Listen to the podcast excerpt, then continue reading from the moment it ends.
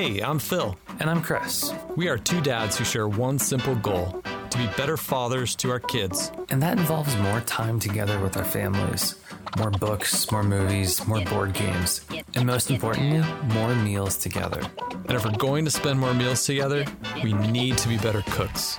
So this is us trying to figure that out. Welcome to Dad's Kitchen. So, hey Phil, how you doing? Hey Chris, not too bad. It's really rainy outside. This morning it? it's like the perfect weather for a Tim Tam Slam. Remember those? Yes, that was many years ago, but yes, I do. Gosh, that was like 20 years ago now. Yeah, holy that we smokes. in in Australia.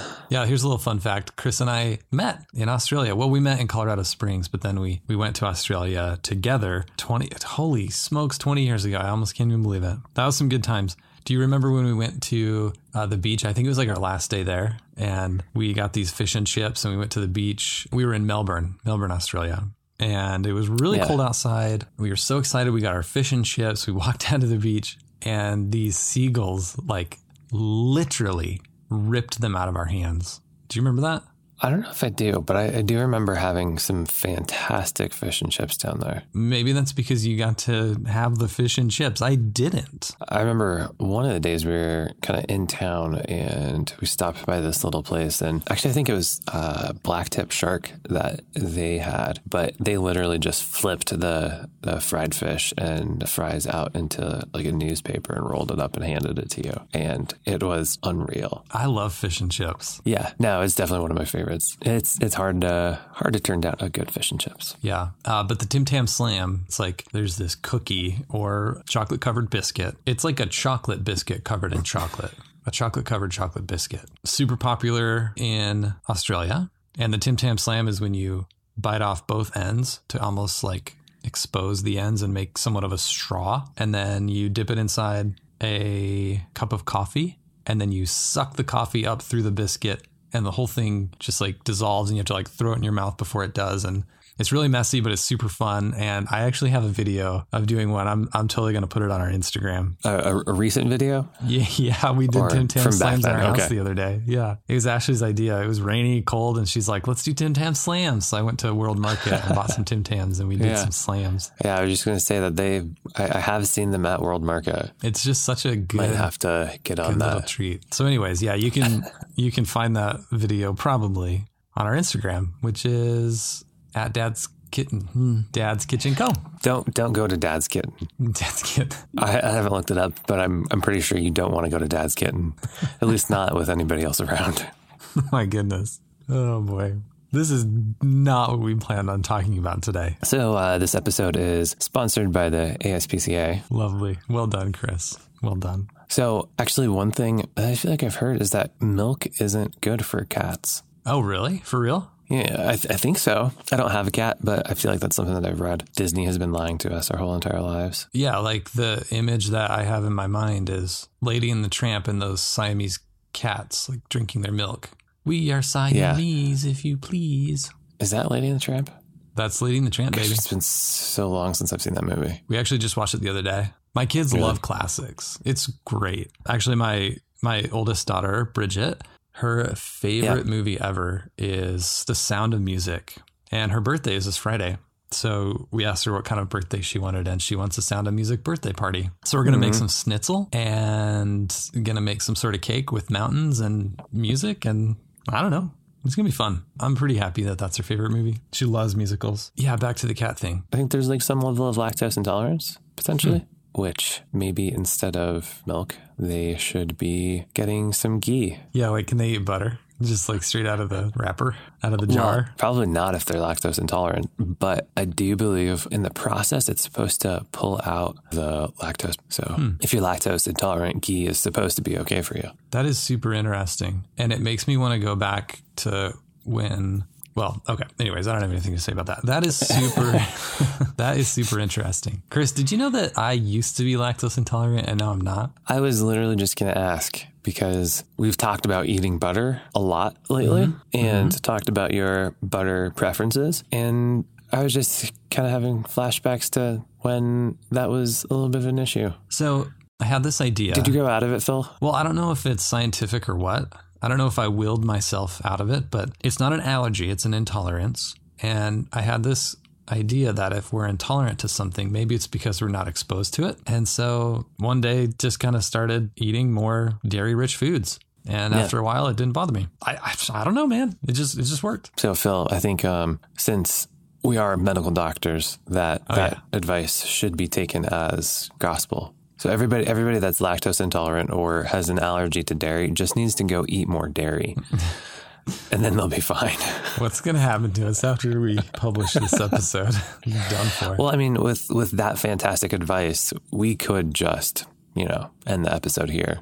I think that that right there is just you know worth the couple minutes that people have wasted so far already. So Yeah, we don't really need to finish because they're going to turn it off at this point. Yeah, so we can we can just hang out and talk about whatever we want to now. But for those of us who have decided to continue listening, like, I don't know, me, as I listen through this episode to maybe do some show notes or whatever, I, I say we keep going and we talk about what might lead a kitten to lactose intolerance. Like, Well, I think one of the reasons that we wanted to talk about butter is just how often we've brought it up and brought up the fact that there are, you know, different types of butter. There is other butter than Land O'Lakes and or whatever generic sure. exists. Also, margarine is not butter There's a reason it's called I Can't Believe It's Not Butter. because it's not. Newsflash, Walter Cronkite, it's not butter. It tastes nothing like actual good butter. True story So- there. Yeah. Yeah, Phil, I don't know. You've you've talked about your uh, preferences and inclinations toward Kerrygold. When did you feel like you discovered Kerrygold? Wow. Okay, super weird, but I think I first discovered Kerrygold in in the Bahamas. Yeah. We went to this market that was, I mean, equivalent to a Kroger or whatever, and everything there is like three or four times the cost. And so I I went to get some butter, and all I could find was the Kerrygold. I didn't even know what it was. Yeah. It was like twelve or thirteen dollars for like this little thing of butter. And I remember having it and like absolutely falling in love with it. What is this magic that is before me? We go back to the States and I try to like look for Kerrygold butter. And I honestly thought that it was so expensive, like prepping myself to spend twelve or thirteen dollars on a stick of butter uh, because it was that good. And then I get to the store and I'm like, hey, wait a second. This is like the exact same price as all the other butter. It was like Christmas morning for me. And yes, I've been doing Kerrygold Irish butter ever since. It's pretty much amazing. When you're talking about enjoying Kerrygold more, you know, that, that is more of a European style of butter, which which is a,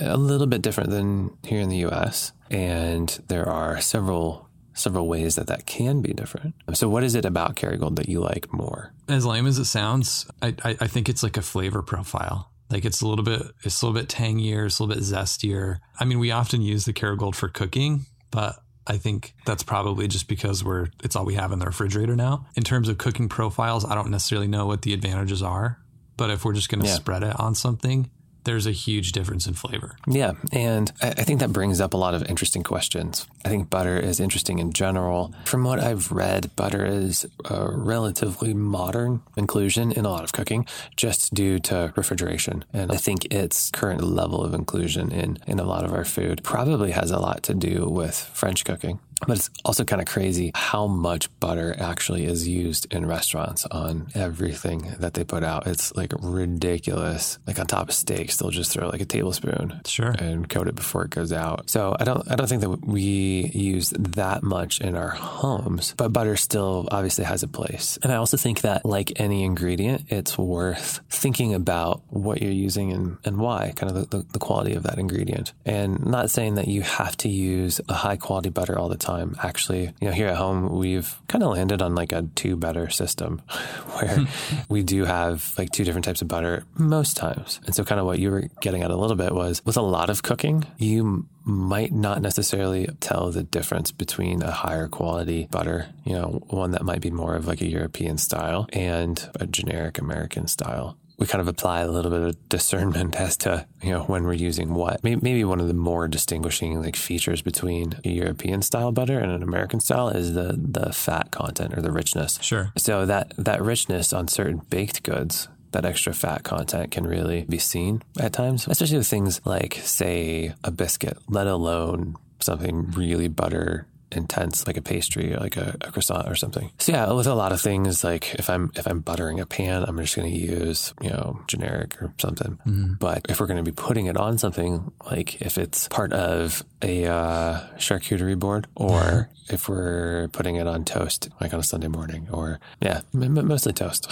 that's when we're going to be pulling out something that's you know has more flavor. Because I think that's one of the things that in actual usage is a distinguishing factor of the two is that butters like Kerrygold have more flavor i feel like and they, they don't just taste oily there's there's a butter flavor there And I feel like even just stepping back, like it really brings up some really interesting points on why butter is used in certain things. And I don't know about you, but growing up for me, like butter got such a bad rap. If you eat something that tastes really good, it became this this metric of like, well, that must just have a ton of butter in it, or oh, I wonder Yeah. how much butter that has because it's good because it's so good, you know. and you're uh, gonna get fat and die of a heart attack in like a week Yeah, and so it was like, don't eat that because it has a lot of butter. Instead, here's a fruit juice that has, you know, like a million grams of sugar. And I don't know necessarily why, because if you look at other cultures, particularly European cultures, they're still using butter quite heavily in the home. I don't know if it was like marketing that convinced Americans that butter was necessarily bad for you, but but it doesn't have to be. Yeah. and it can really do some amazing things to dishes. And so for me i didn't i didn't know what those things did. You know some recipes call for a softened butter. Some recipes call for a hard cold butter. And some call for just straight up melted. I always kind of wondered why. Like i didn't know necessarily what that did but it, it plays a crucial role in the outcome of the dish so it's not just for charcuterie anymore chris Yeah, butter and fats in general definitely play a key role in in cooking across the board. But uh, back on back on that like sugar versus fat thing, there's actually a really good doc out. I think it's it's a few years old, but it's called That Sugar Film, and this guy really dives into you and your food docs yeah, I don't know what to say about that, but fine. Um, he really dives into he dives into that topic from a standpoint of is sugar actually worse for us than fat, and the battle between sugar and fat in in terms of you know general public health and what is actually more detrimental to our health. Mm-hmm. And it's it's super fascinating. You know he, he talks about the history of the vilification of fat and wh- whether it's conspiracy theory or not there's you know, some potential blame that he's laying on the sugar industry. And then he also dives into how much sugar is in so much of the food that we eat. A lot of the food that we think of as at least like moderately healthy is actually jam packed full of sugar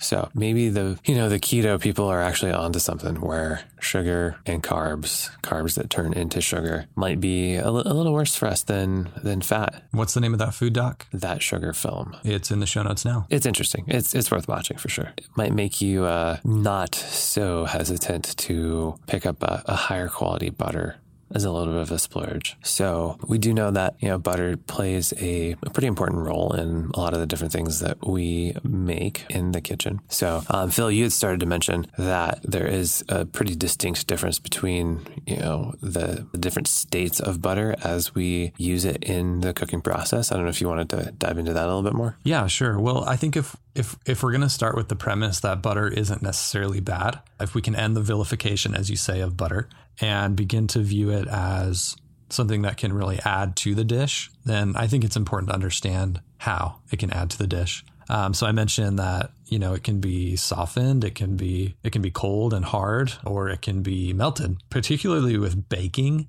you know the instructions they're going to tell you what to do with the butter and i never knew why necessarily so i would i would love some feedback here but um, but soft butter from what i understand is is really used to kind of lift the the baked good like a soft cookie for example you know if you're going to make Yeah. um, i don't know like a like a soft snickerdoodle cookie I love snickerdoodles. They're like my all-time fave. If we're gonna if we're gonna make like a soft cookie and we want to lift that and kind of air it out, then then softened butter is the way to go. Uh, but that is not to say that you you microwave it necessarily. Kind of the best way is just to leave it at room temperature for a while, and once it hits that room temperature, then you can kind of work it into into your batter. Cold butter. This is actually like my favorite way to do butter because of what it actually does to the dish. So if you're going to make biscuits or you're going to make scones, it'll often say, you know, needs to be chilled butter. And I never never really knew why.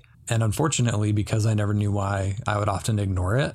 And then, mm-hmm. you know, the biscuits I end up making turn out to be more like a cupcake than an actual biscuit. But when you when you have hard cold butter, it's going to kind of like trap in that moisture until it's it's actually baked and then it's going to release this moisture and create almost like these flakes or these layers within the baked good. We'll say we'll say the scone, for example. And Yeah. but then that kind of adds the question of like, or asks the question of how do you put hard butter into the batter, if you will. And there's kind of a couple ways to do it. You could, if you just have a, a knife and a cutting board, I mean, you could dice it into small little pieces. If you have a food processor, that's great. I've noticed that is a pretty common request in recipes. Oh, use a food processor for this. Not everybody has a food processor, but honestly, a cheese grater works amazing. Kind of creates these like small little bits of butter. But then another way to use the hard butter is through a process called laminating. And probably the most common laminated pastry would be a croissant. Yeah,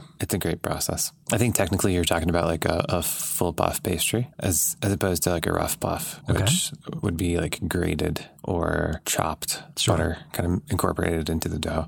And uh-huh. then you get like these little air pockets. But if for something like a croissant where you do want those full flaky layers, you would actually just take blocks of butter and form them together and literally roll them out into a sheet and place that within like a rolled out sheet of pastry dough and then start to fold that together. So you get these really thin layers of butter separating the layers of, of pastry. And, you know, in, in a, a larger environment, you might use something called a sheeter that is actually going to do that rolling out of the dough for you. But it's definitely possible to do that at home. And that's one thing where you actually do really want the, the butter to be cold because you don't want it to melt. Because if it melts, you lose those layers between the pastry dough. I'll include a YouTube video or something kind of best describe what laminating is to give people a visual. I'll put that in the show notes. Okay, Chris. So then there are recipes that call for melted butter and that would be mostly used in like loaves or brownies. You know, something that you want it to fully incorporate, almost like emulsify in with the with the dough. But I I didn't know this uh, until I was kind of researching it for this episode. So I guess I'm doing it wrong. But when you have when you have a recipe that calls for a melted butter, you should actually probably let that cool a little bit, almost to room temperature, before putting it in, because it might cook some of the the ingredients like the eggs that are in there if you if you pour it in hot. Yeah, that makes sense. Yeah. So I'm actually kind of excited to try baking with melted butter the correct way. So, Phil, with all of this talk about butter, have you actually ever made butter? You know, I've never made butter. I know it can be super easy. You don't have to have this big churn or mechanical arm to do it. I mean, you can just do it like a mason jar, I think, right? And with Thanksgiving coming up, that's kind of what reminded me of this. But my aunt was, you know, she was a kindergarten teacher for, for a very long time. And that's something that she always did with her kids around Thanksgiving, like her students. And you know, that ended up being something that we would do kind of when we got together with them for Thanksgiving as well. But yeah, like you said, you can, you can just use a mason jar. You can use like a jam jar. Really all you're doing is putting heavy cream in a jar and shaking it and shaking it and shaking it. What was that weight? Is it called like a shock weight or a shake weight? The, sh- the shake shake weight. The shake, Shake- weight. Yeah, the shake weight. Y- yeah. mhm. You don't you don't need to go by shake weight to get some definition in those arms. You can just make butter. Yeah. No. Do you think that was invented as a joke? I could totally see weight? people like you and me. Yeah. How do we get a commercial on the air that you know looks like this activity? Thus, the shake weight. But yeah, no, I think it that could be like a, a a really fun Thanksgiving activity. I don't know why I always remember that from being little, but yeah, making butter with your kids. I'm gonna do that. I think there's something cool about it. They start to see where some of their food comes from. It's not Yeah. like as much of a mystery. Chris, I think we all know where food comes from. It comes from the grocery store. Yes. And magic grocery store elves just restock the shelves every night. That's it. That's where it comes from. Okay, but no, seriously, I'm totally making butter this Thanksgiving with the kids. It's gonna be fun. And we hope that you will too. Yes, definitely. So I, I think there's a world of butter out there that is worth exploring, whether it's Kerrygold or other. You know, actually we've we've been trying some other butters lately, and it's crazy the variety of flavor that you can get with butter. There was a French cultured butter that we tried that was you said you said Kerrygold had a lot of flavor. This French stuff that we tried made Kerrygold almost taste bland. It, it had just like such a rich buttery taste, and it was it was kind of tangy, almost like a yogurt type flavor. cheddar It cheese? fantastic. Yeah, it was so good. And then we had an, another really good one from New Zealand, actually. Some grass fed New Zealand butter that was actually Molly's favorite. It was really so good. So yeah, I, I think when when you know that butter is going to be a little more forward in a dish, I think it's worth thinking about the quality of the ingredients that you're using. It doesn't always end up being that much more expensive. Obviously, there are some, but some like Kerrygold are really not that much more than your you know sticks of whatever American generic stuff you're getting. I think it's worth worth exploring a little bit. So, Phil, when, when somebody is going to send some photos of whatever they're doing in the kitchen with their family or for their family, where would they do that? Oh, I'm so glad you asked, Chris, because we started a hashtag. So, hashtag Dad's Kitchen Cooks. Tag that in the photos that you send over either on Facebook or Instagram and it'll it'll help us identify that and then we'll totally reshare it. We are of the ilk that shares photos. Yeah, and that's Dad's Kitchen Cooks. Correct. Not Dad's Kitten Cooks. No. I don't have a cat, but if I did, I would 100% start that hashtag. Oh boy. Should get a stuffed cat and start a Dad's Kitten Cooks Instagram yeah, like, account. I could totally see our wives satirizing this podcast. I think I think, just, I think we should we we should we should create the Dad's Kitten Cooks Instagram account. What if that ends up being bigger than actual Dad's Kitchen? Like, what if the satire? Well, then we we stumbled then, upon greatness. Then people will think that Dad's Kitchen is just a satire of Dad's Kitten. Maybe it is. And be like, who are these guys? That actually reminds me. Do you know that Michael Jackson song? Oh, I'm gonna sound stupid because I think can't think of the name of it. It's like dun dun dun dun dun dun dun dun dun dun dun dun. Smooth Criminal. Yeah, thank you, Smooth Criminal. There was there was another band like 2002, 2003 that Alien that Ant covered Farm. Alien Ant Farm. Yeah, man, you're on fire today. So Alien Ant Farm covered that song, and I remember I was at this like homecoming dance or something in high school, and Michael Jackson's version came on, and I remember hearing someone over my shoulder say something like, "What is this? Is this like Michael Jackson trying to cover Alien Ant Farm or something?" Sounds so Try, trying to be cool and relevant. Yeah. So, anyways, we're the we're the Michael Jackson trying to be hip Shoot, I'll take that. in satirizing Dad's kitten. So, If only, Phil. If only. yeah. okay, but no, seriously, tag us with the hashtag Dad's Kitchen Cooks so we can we can build tribes, Chris. We'll be a tribal folk. And I got nothing else. Cool. Yeah, I'm gonna go. I'm gonna go make some toast with some butter. All right, later, Gator. All right, see ya.